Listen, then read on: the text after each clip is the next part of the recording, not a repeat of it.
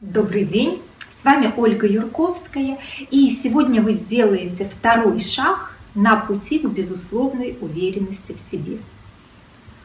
Вспомните, бывают ли в вашей жизни ситуации, когда кто-то, родственники, дети, родители, коллеги, начальник просит вас сделать что-то, что вы вовсе не обязаны делать, совсем никому не обещали делать, Делать это вам не хочется, вам не хочется тратить время, не хочется тратить силы.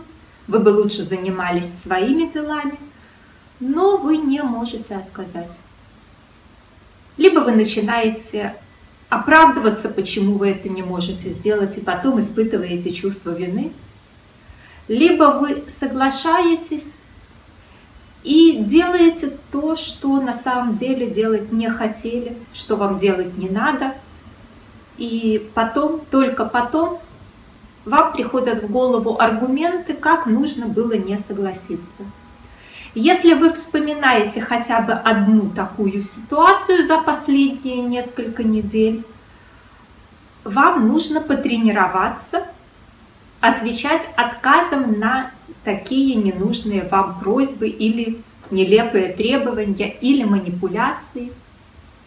Ваша задача отвечать «нет» на любые просьбы такого типа, сначала посторонним людям. Самое главное при выполнении этого задания не объяснять почему. То есть ваша задача ответить «нет», на вопрос «почему» сказать «я не хочу». Просто «нет» без объяснений. Это идеальный вариант. Если будут просить объяснений, я не хочу. Ничего более объяснять и говорить не надо. Считайте это вашим упражнением, заданием на ближайший месяц. Каждый день минимум 10 раз ответить «нет». Просто нет без объяснений, без оправданий, без ссылок на какие-то обстоятельства, Обычные, спокойные, твердые, уверенные «нет», «я не хочу».